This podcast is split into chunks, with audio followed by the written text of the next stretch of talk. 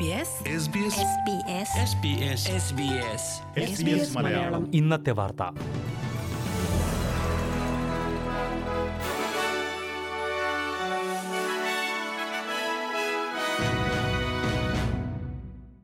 നമസ്കാരം.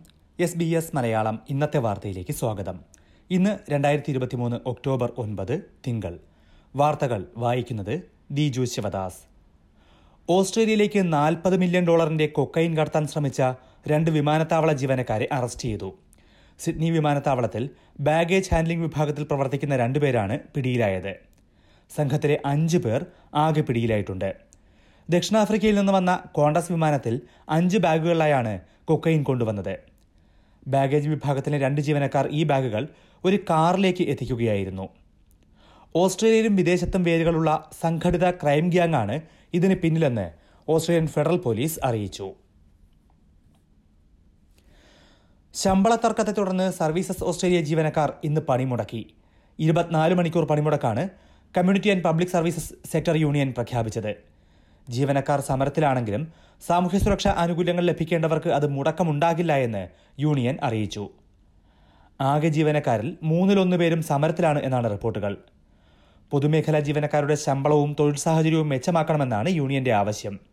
സർക്കാർ മുന്നോട്ട് വച്ച ശമ്പള വർധന നിർദ്ദേശം യൂണിയൻ നിരസിച്ചിരുന്നു. ക്വീൻസ്ലാൻഡിൽ പകുതിയിലേറെ ജനങ്ങളും രാത്രിയിൽ ഒറ്റയ്ക്ക് പുറത്തിറങ്ങുന്നത് സുരക്ഷിതമല്ലെന്ന് വിശ്വസിക്കുന്നതായി റിപ്പോർട്ട്. ക്വീൻസ്ലാൻഡ് പോലീസിന്റെ വാർഷിക റിപ്പോർട്ടിലാണ് ഈ കണക്കുകൾ. സ്വന്തം വീടിന് സമീപത്ത് രാത്രിയിൽ ഒറ്റയ്ക്ക് നടക്കാനിറങ്ങുന്നത് സുരക്ഷിതമാണെന്ന് നാൽപ്പത്തിയെട്ട് ദശാംശം അഞ്ച് ശതമാനം പേർ മാത്രമേ വിശ്വസിക്കുന്നുള്ളൂ എന്നാണ് റിപ്പോർട്ട് പറയുന്നത്. രണ്ടായിരത്തി പതിനെട്ട് പത്തൊൻപതിനേക്കാൾ അഞ്ചു ശതമാനം കുറവാണ് ഇത്.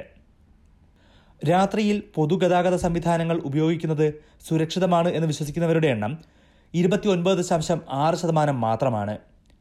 ഈ റിപ്പോർട്ട് ആശങ്കാജനകമാണെന്ന് പ്രീമിയർ അനസ്താഷ്യ പരാഷെ പറഞ്ഞു.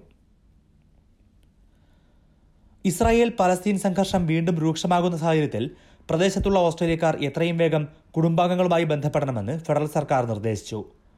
പ്രദേശത്ത് എത്രത്തോളം ഓസ്ട്രേലിയക്കാരുണ്ട് എന്ന കാര്യം ഇതുവരെയും വ്യക്തമായിട്ടില്ലെന്ന് വിദേശകാര്യമന്ത്രി പെനി വോങ് പറഞ്ഞു. ഇസ്രായേലിലേക്ക് ശനിയാഴ്ച ഹമാസ് നടത്തിയ ബോംബാക്രമണത്തിൽ കുറഞ്ഞത് എഴുന്നൂറ് പേരെങ്കിലും കൊല്ലപ്പെട്ടിരുന്നു. ഗാസയിൽ ഇസ്രായേൽ നടത്തുന്ന പ്രത്യാക്രമണത്തിൽ നാനൂറിലേറെ പേർ കൊല്ലപ്പെട്ടിട്ടുണ്ട്. ന്യൂ സൗത്ത് വെയിൽസിലെ സ്കൂളുകളിൽ മൊബൈൽ ഫോൺ നിരോധനം നിലവിൽ വന്നു.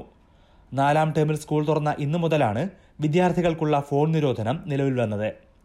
പബ്ലിക് ഹൈസ്കൂളുകളിലും പ്രൈമറി സ്കൂളുകളിലും ഈ നിരോധനമുണ്ട്. Victoria Tasmania South Australia Western Australia Northern Territory എന്നീ സംസ്ഥാനങ്ങളിൽ നിലവിൽ ഇത്തരം നിരോധനമുണ്ട്.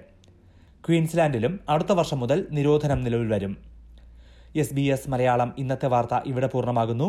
അടുത്ത വാർത്താ ബുള്ളറ്റിൻ നാളെ വൈകിട്ട് അഞ്ചു മണിക്ക് കേൾക്കാം. ഇന്നത്തെ വാർത്ത വായിച്ചത് ദിജു ശിവദാസ്.